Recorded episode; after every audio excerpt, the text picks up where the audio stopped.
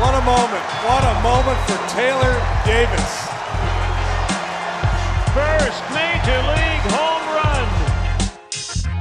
run. Show and go with Taylor Davis, Bryce Harper, and the outlying teams. The Pittsburgh Pirates have been awesome. The Chicago White Sox have been uh, very, very far from awesome. So we're going to talk about uh, both those situations and Bryce Harper coming back. Um, If he gets cleared by doctors, we're talking on Sunday night. If he gets cleared by doctors uh, on Monday, so yesterday, um, he will be in the lineup today against the L A Dodgers, which is just insane, one hundred sixty days post-T J. So we're going to get into all that.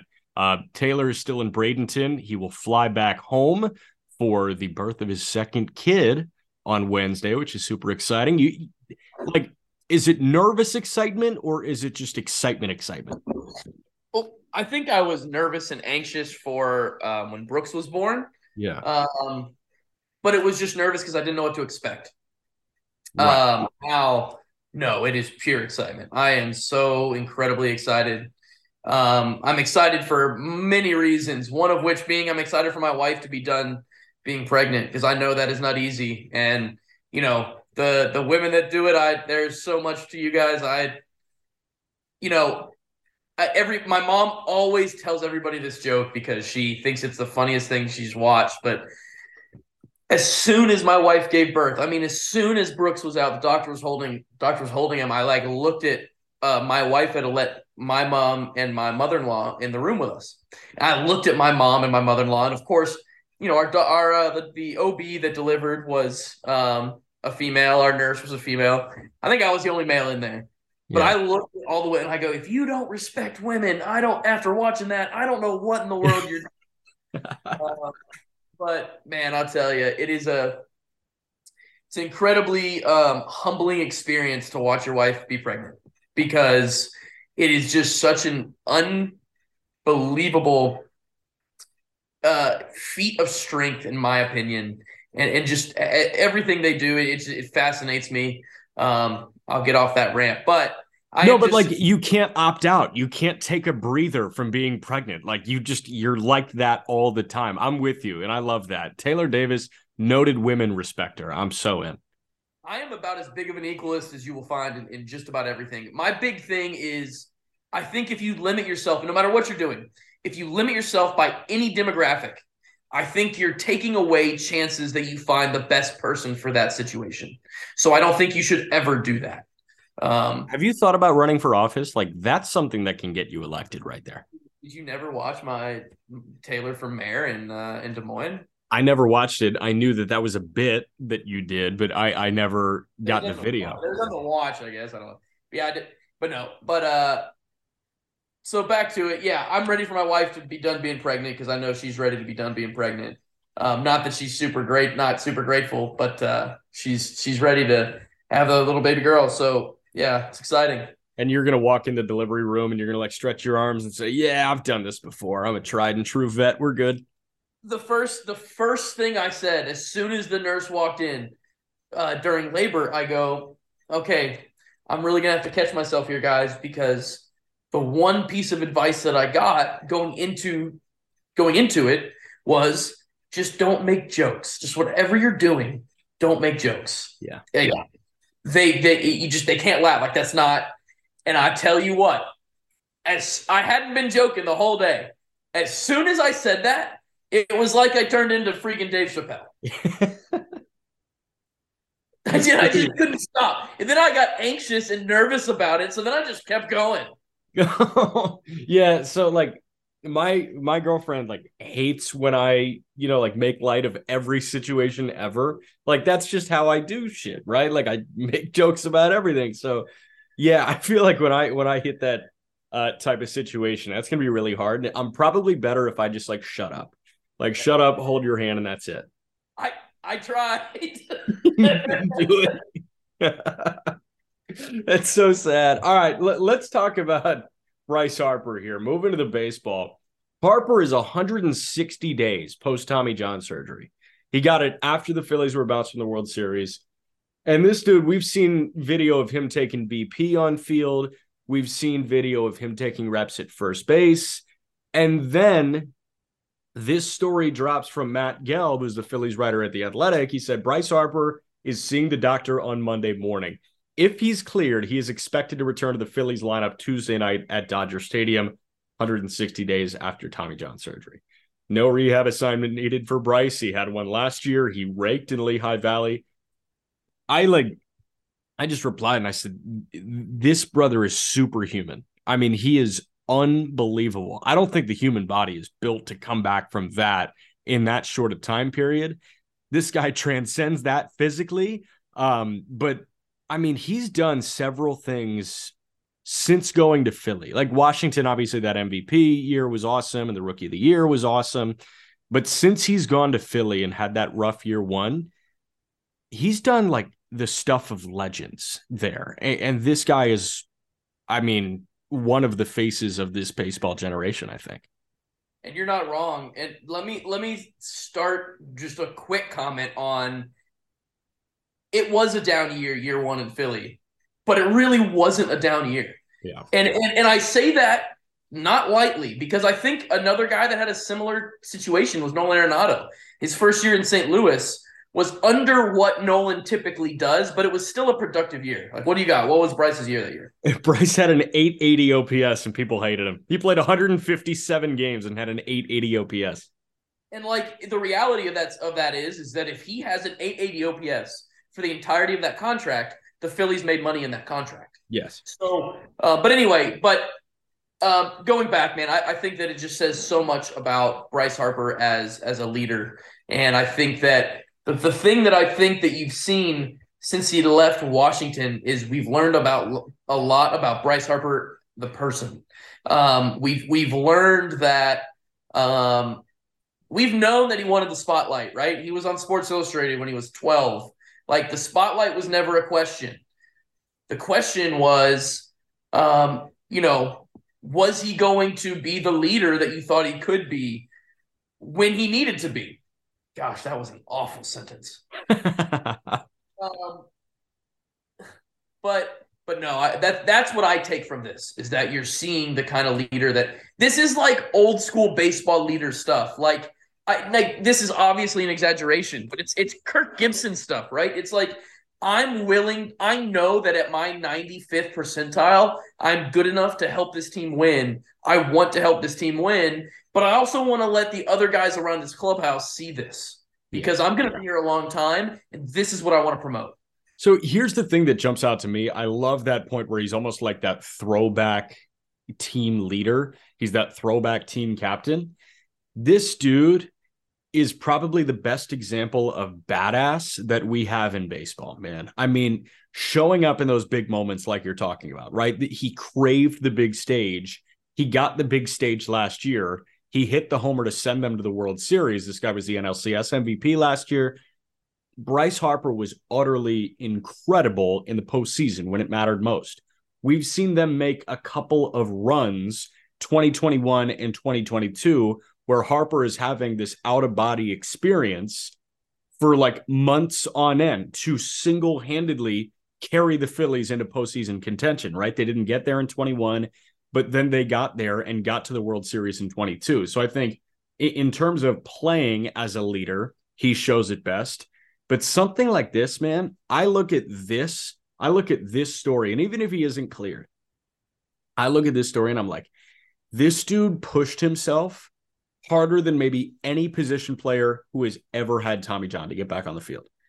You know what? Be- yeah. He's, he's on the team with a guy that arguably made the biggest jump of an injury in, in in modern times in the history of the game, and Kyle Schwarber playing in the in the World Series in, in, yeah. in twenty sixteen. And not only did he play in the World Series, he was good, very good in the World Series.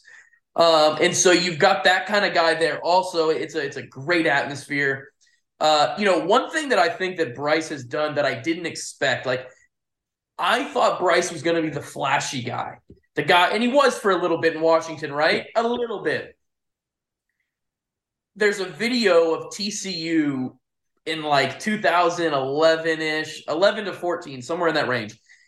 They did like a hype video for their baseball team. And the title of that hype video was Quiet Confidence. And that's such a powerful phrase for me, but that is Bryce Harper to me. That is Bryce Harper doesn't say a word when he hits a walk-off home run. He drops the bat because he knows he should have done it. And you you see all those videos of him. Like, I do think he was in awe a little bit when he hit the when he hit the home run. For sure. But I don't think it was kind of expected of himself. I love that point. And I think quiet confidence is the best way to put it. And I think that's why a lot of people hated him in the early goings of his career, right? Because, oh, he's a jackass. Why? Did he say something that pissed you off? No. Like, he he knows he's really good at baseball, and he shows that he's really good at baseball. And I think that's why people hated him. Um, Machado, like, there were signs of immaturity when he was in Baltimore. And I think Machado and Harper were branded together as the deviant children of that era, and Trout was like the gold standard. Trout's the gold standard for sure, like he's Mickey Mantle, but Harper, like, I don't think Harper and Machado were the same guy coming up. I, I think that Machado did show like concrete signs of immaturity with things that he said, with the way that he handled himself. I think like Bryce Harper was a quote unquote hated character by the baseball fan base because he knew he was really good at a really young age. I I think they, I'll be honest with you, when it comes to the baseball fan base, I think they were similar. Like, a lot of people really didn't like the Josh Donaldson stuff that happened in, in Baltimore. There were a couple other incidents like that. Now, everything that I've heard about Manny, I, you know, I've liked, I've, I've played with plenty of his um, friends and cousins, but, um, you know, I, I actually, I'll disagree with you there a little bit, because I actually really did think they were really, really similar players.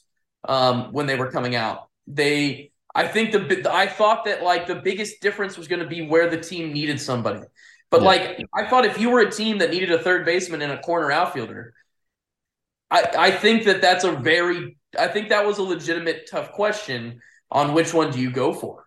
Do you, um, think, do you think they were disliked by the baseball fan base for this, for similar reasons? Feels like Harper um, was disliked. I think, I think Manny, I think Manny had a little more like um, aggression in there that people didn't like. Like there was a little more fight in Manny than there was in Bryce. Like Bryce had some incidents, right? But like the incident with Hunter Strickland was was at, was at least relatively um, made sense. Like they yeah. they kind of went at it. It was whatever. Uh, the incident with Papelbon, I don't think that was his fault. So I'm not going to say it was his fault. So like.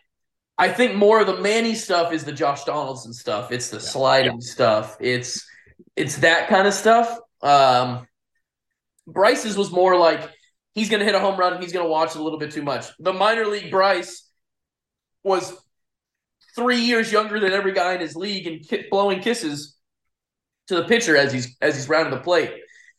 That was what people didn't like about Bryce. Yeah, and, and hopefully, I'll be honest with you. Like if he's doing that in the big leagues right now, I don't like it either. So. Yeah. Um, he, but he's not. And I think that, I don't know what happened to him, um, but maybe maybe when he signed that big deal, like the pressure was finally off, right? Like he had never had no pressure his entire life. And then now finally we get an opportunity. I don't have to work for that anymore. I got it. Yeah. Yeah. I, I love, I love that perspective on it. Um, and, and I think, you know, like, The the big term in sports right now is him, like I'm him with a capital H. Um, a lot of guys say I'm him about themselves. If you say that you're him, you're not him.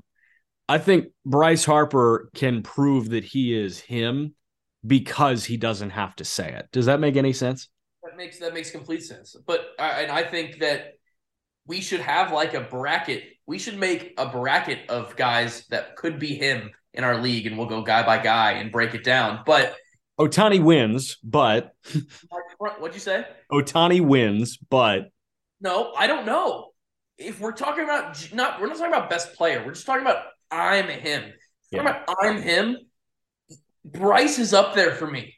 I'm not saying he's a he's a he's a lock in, but like, man, because he does it on both stages, right? I'd love to say Randy Arozarena, but he's not Bryce Harper in the regular season. Yeah. You know, you'd love to say if Clayton Kershaw could do what he does in the regular season, in the postseason, it's Clayton Kershaw. Right. But anyway. I'm with you. Um, all right. Surprise good, surprise bad. Let's start with the surprise good, an organization that you know really well as a current coach uh, at the complex in Bradenton. The Pirates are the best team in the National League record-wise for the first month of the season. I don't think anybody had that on their bingo card except maybe the guys in that clubhouse. Um, I don't think Ben Cherington, the G M, was expecting that they were going to be first place in the N L Central at this point. Um, they are the outlier, right? They were expected to improve on last year, but they were an one hundred loss team last year. Now they're twenty and eight, uh, twenty and nine after a loss to D C on Sunday. This team has like some sort of infectious energy right now, and, and it's portrayed in several different situations. And we'll talk about the Drew Maggi situation. I also want to hit the big bats in the lineup and the, the big guys in the starting rotation of the bullpen right now. So let's start with the Maggi thing, because I thought that was perfect this weekend. They take two of three. They sweep a doubleheader on Saturday, and Drew Maggi um, gets his first big league hit. The guy's thirty-three years old. He had nearly fifteen hundred, um, or sorry, forty-five hundred. Minor league plate appearances. Would that make sense? eleven fifty-five games, I believe. That's incredible. That, I think, was perfectly emblematic of the twenty twenty-three Pittsburgh Pirates. That's a that's a really cool moment, man. He was a guy, you know, the funny thing about Drew Maggi for me is he holds a lot of respect in my heart, man. We're going to get him on the pod, but I'll, I'll be honest. I'll be completely honest with you. Like, I hated playing against Drew Maggi. He's the guy that you play against that you don't like. And everybody that had played with him said, hey, I know that. But he's the guy that when you get to play with him, you love him. You want him on your team. And sure enough, that's the case. You can see why this guy gets a job every year. Um, ultimate professional. So cool. You know, I, a lot of guys that knew him were really excited when he got called up in Minnesota. And, and just were also as shocked and perplexed that he didn't get an opportunity there um, when, when he did get activated. But so happy for him that he could that he could finally get that uh, that milestone and and you know really be able to to put that away. You know, he's a big leaguer forever. Um, it, it's such a cool thing, and it's it's an opportunity that an organization took to show the rest of their organization that if you do things the right way, you can get to the big leagues and you can live your dream, and that's extremely important. And you saw that a couple times last week. Cody Bolton's a guy that, as you know, um, between our talks, like I, I think Cody Bolton is as slept on in that system as, as potentially anybody in baseball is in their own system. I think stuff-wise, that guy is is uh, is really, really talented. So I hope he can stay on the field and, and keep getting outs. But same thing, you know, Cody does a lot of stuff right, and they were able to, uh, you know, give him an opportunity. They had three feel-good call-ups this week, the Pittsburgh Pirates. And, like, I think it would hit different if they were nine and twenty, but they're twenty and nine. You have Bolton coming up, who missed all of twenty twenty with COVID, missed all of twenty twenty-one with a knee injury. And I was talking to Miguel Perez, who was his manager in Indianapolis, about Bolton, and he was like, yeah, I was supposed to have him in Altoona. He wasn't there. So, like, this guy has shown resilience. And Miggy said, I was really excited to deliver that news to him because I knew that, you know, like, he worked his ass off to to do it, to get there. So that was great to see Bolton do that. And that's a guy that was a starting pitcher pretty much all the way through midway point of last year, um, and is now in a short inning relief role. And he is stuff is dialed up, man. Like, it's great. Um, Miguel Andujar got back to the big leagues. That was awesome. They selected his contract. He was a minor league free agent. He was not on the forty man roster, tearing the cover off the ball in triple, got the call up, hit a homer in his first game at the big league level in twenty twenty-three. Um, and then you've got the Maggi thing. So I think, like, th- there's something about that organization right now. Do you think it's the, the cast of characters that they've got in that organization? Do you think they just have this unreal mojo through the first month? Like, what's going on with the Pittsburgh Pirates? First, I, I love that Andujar got called up because I think he didn't hit a homer the, in the first game. He got called yeah, up too. Yeah. But let's be honest, he was in the minor leagues a total of, what, two weeks? He finished the year in the big leagues last year. Yeah. So it's not like it was really that long of a layoff. Right. It wasn't Drew Maggi getting eleven fifty-five games in. Right. Uh, anyway, I had to I had to give you a hard time there. Fair. Uh, but uh, but no, I it, it, there's a lot. There's a lot to be said. I think you have a lot of people playing the game the right way. I think you have some coaches that are teaching the game the right way, and I think that there are a lot of position players doing stuff right. uh, and, and a lot of pitchers that are that are really dialing in and doing their jobs.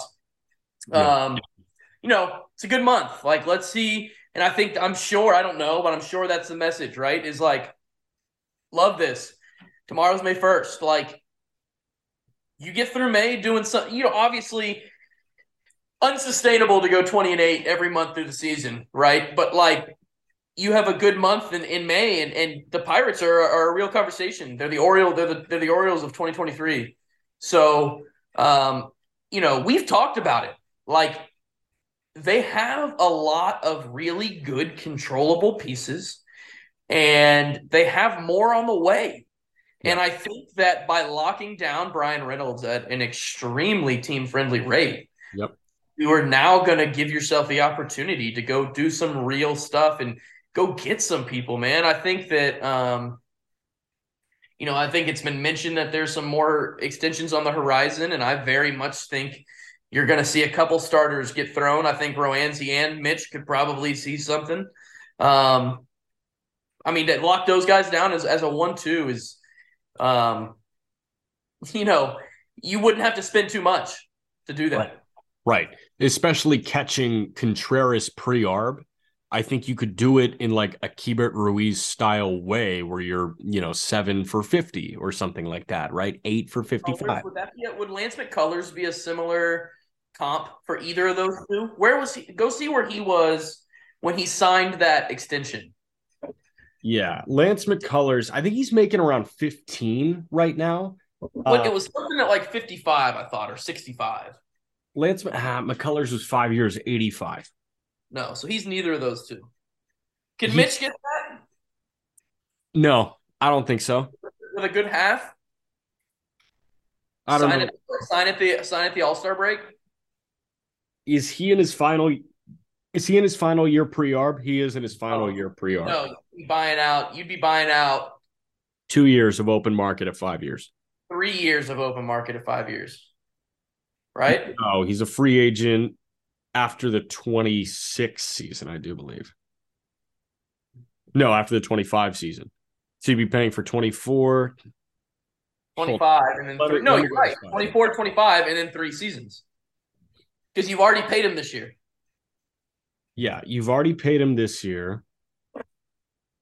Good call. Yeah, so you'd be paying for A R B two, A R B three, and three years off the market. He made one something this year. Let's say he has a really good year and he makes four next year. Puts him in line to potentially have a good year and make, I mean, eight, which puts him at twelve. So that would be a three-year seventy. No, that's a little high. That's yeah, that's high. I, I could see like – I can see five, five for sixty-five. Five, five at seventy with two options, with two team options. Yeah, that would make some sense to me. I would do that, and I think I would do that. Would be that would be two years at twelve in arbitration, we're assuming, and then fifty-eight divided by three. That might be a little high still. Yeah, that's fifty-eight divided by three is around eighteen. Forty-five, fifty-seven. So let's say. Five years, sixty. Yeah. Yeah. Five for sixty. And, and Roansy, I mean, he's still very much so pre-arb. So you could probably get like a seven year deal done with him. You're going to have to do a seven year deal with him. Yeah. Have to do a seven at sixty. Yeah. Seven at seventy. I think they're both, I think both sides would probably be happy seven at seventy. So Ke'Bryan Hayes did eight at seventy in the same, at the same point in his career that Contreras would be. Eight for seventy for a platinum. Yeah, and I, I think Roansy and I think Roansy um, can give you more value. I would I would give Roansy more money than Ke'Bryan, I would think. Wow, you think so? Starting pitching is is so much is is the most valuable thing in baseball. But it's also the most. I don't want to say volatile, but like it, it's also the riskiest play. You know what I mean? Relievers. Relievers are, I mean, uh, yeah. But pitching is just I don't, I don't think risky. I don't think starters are I don't think starters are as risky. Um but you're I mean you're not wrong, but you don't have a huge sample size here. Um yeah. But same thing, if we're talking about like at the half, let's say we talk about the half.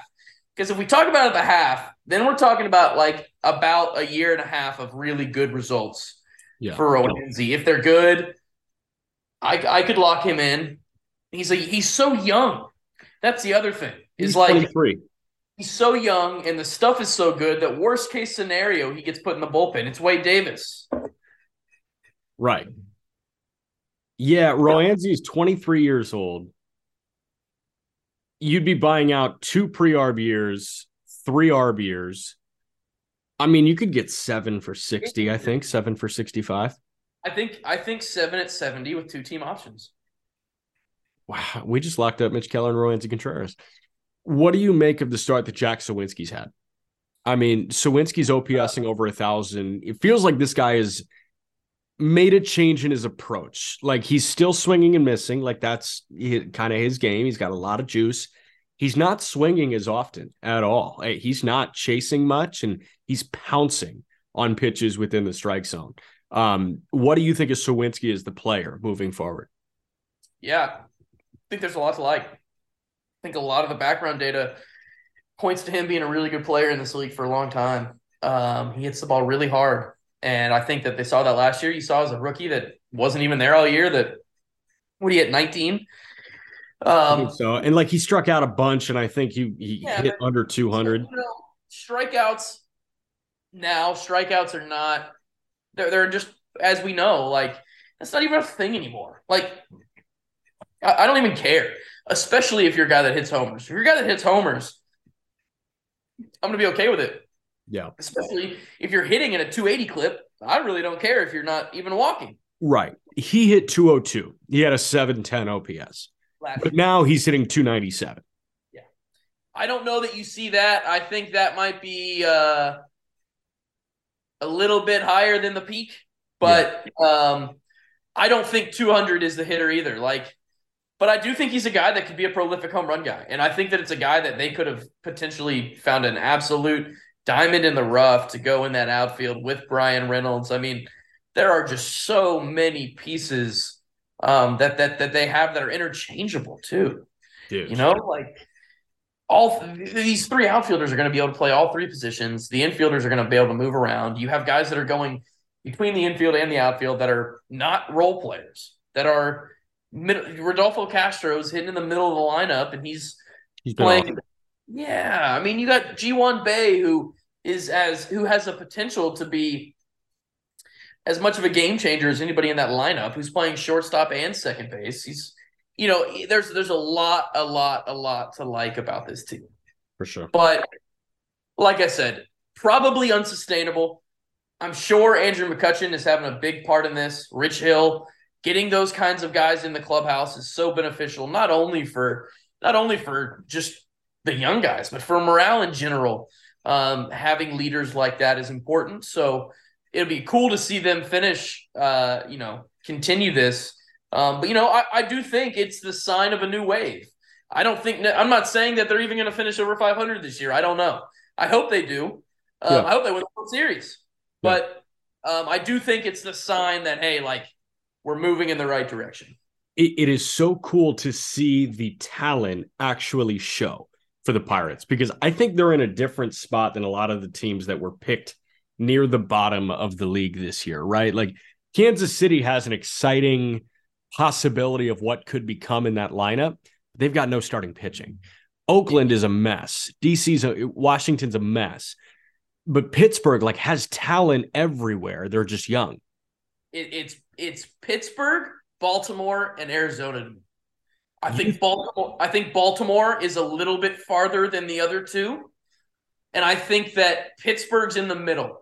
I think that Baltimore is a little more advanced. I think that Arizona is a little bit younger and deeper, and I think Pittsburgh is right in that middle ground where you've got a couple guys, couple guys with a couple years. You got a couple guys that are had a had a.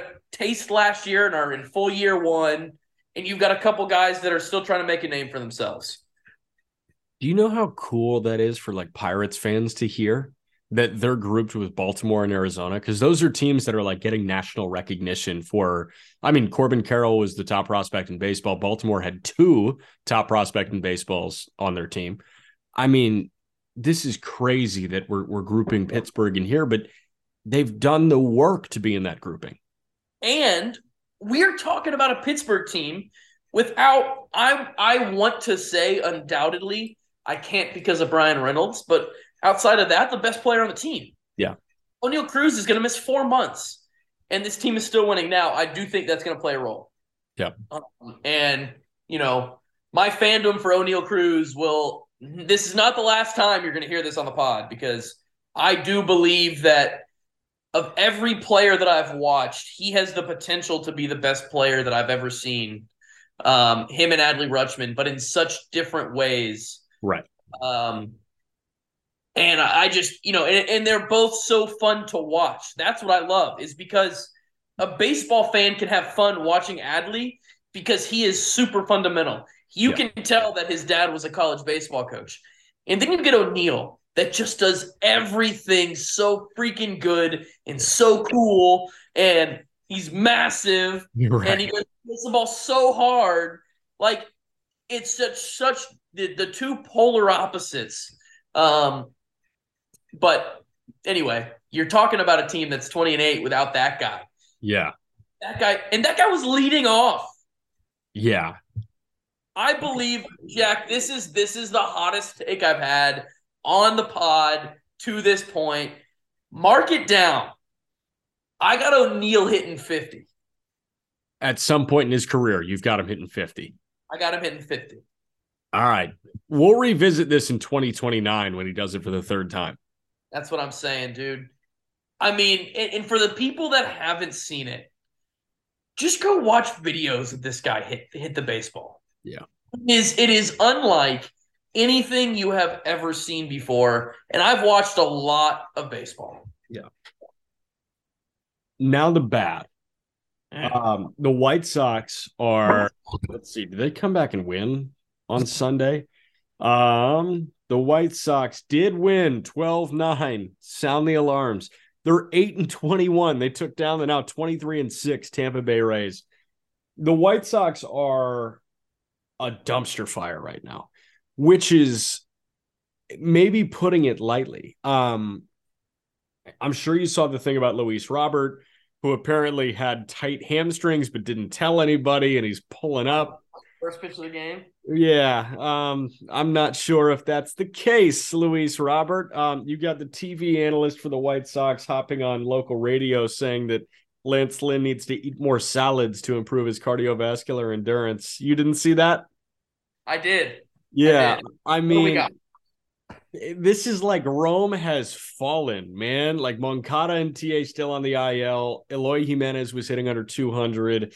Um, I mean, th- this White, is just the White, Sox, the White Sox are the American League Mets. It's not the White House has fallen. Like, the White House was never erected. Uh, it, I don't get it. I don't. It's just one of those things, man, where, like, I remember seeing, I think it was last year, like, historically, the, the entire organization of Chicago, as long as there has been a White Sox team, the franchise was, like, five hundred. At the time that they were five hundred, they had hit, like, the five hundred mark in the season. And at that time, they had also hit like the five hundred mark in the month. It was like they are just built to be mediocre. Mm. And they can't get out of their own way. Because I'll tell you, man, we've talked about this. They're like the talented team that just can't put it together. They're as talented as, as so many rosters, at least on the position player side. There is some real talent there. There's some money there. Um But clearly there is an issue there. I don't know if it's a culture thing, but there is an issue. The the way that I put it via text with a buddy was that you see the positive that can come out of the pre-arb extensions with Atlanta. Those can backfire, and it looks like the Chicago White Sox. See, I don't I don't think that, though. I don't. And let me tell you why. When you all when Yohan Moncada's on the field, he's performing. Do you think he's a nineteen million dollars guy next yeah. year? Go go go look at go look at it. Tell me. Go look go pull him up. He is so a- hot and cold. His career numbers are so hard because One year he's really good, next year he's really bad, and that's like a tried and true pattern throughout the course of his career. Give me like the one sixty-two average.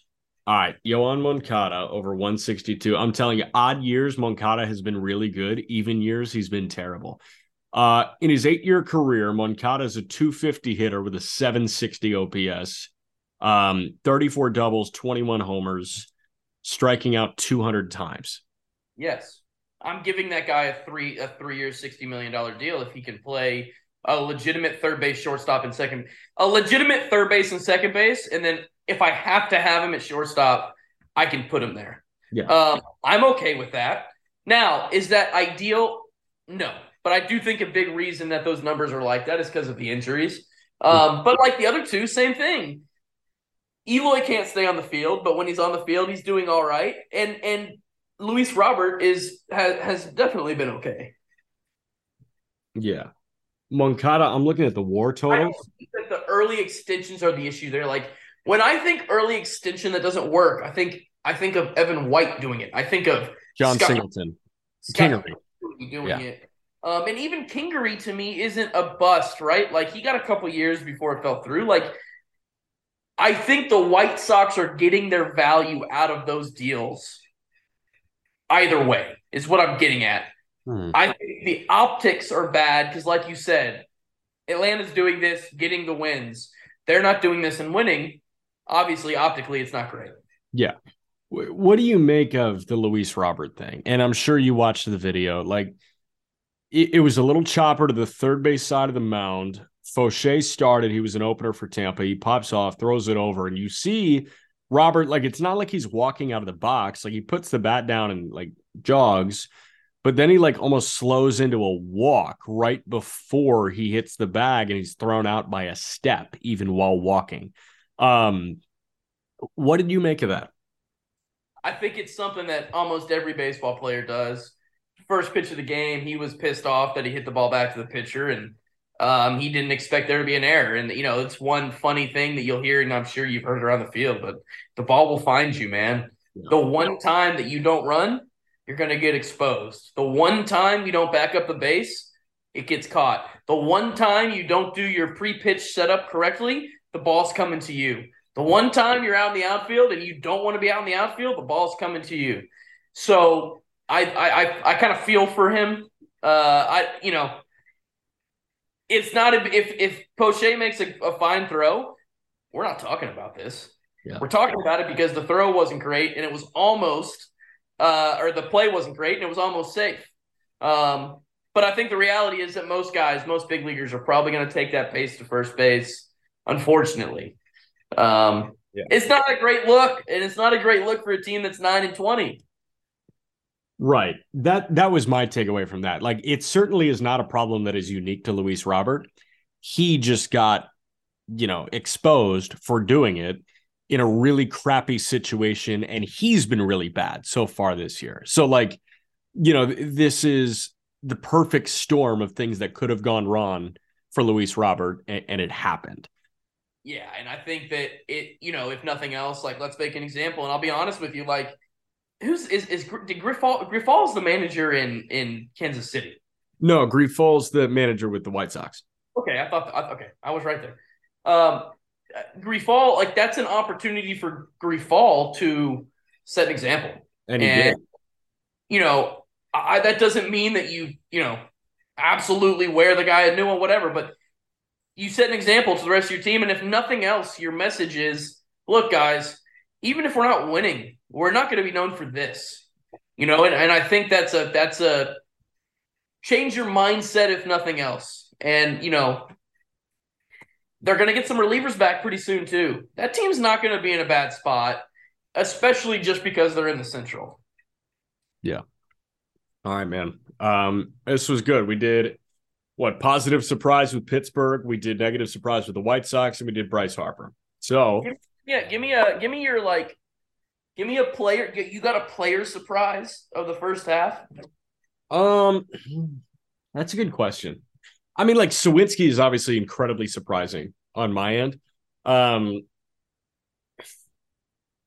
that's tough. I mean, Kelnick, like Kelnick's kind of the story of the season at this point. Yeah. You're fist pumping. I took him.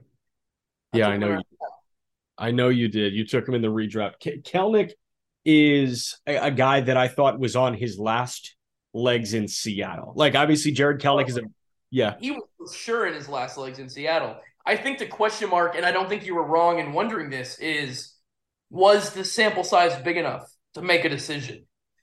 Yeah, and that was going to be my worry. If he played one hundred games and stunk with Seattle, but was great in Tacoma, you start to run into the Joe Adell situation, where Adell like might just never put it together at the big league level, at least with the Angels.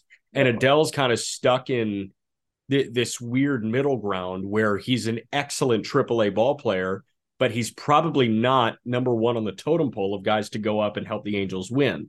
I was worried that was I was worried that was the situation that Kelnick was going to get into.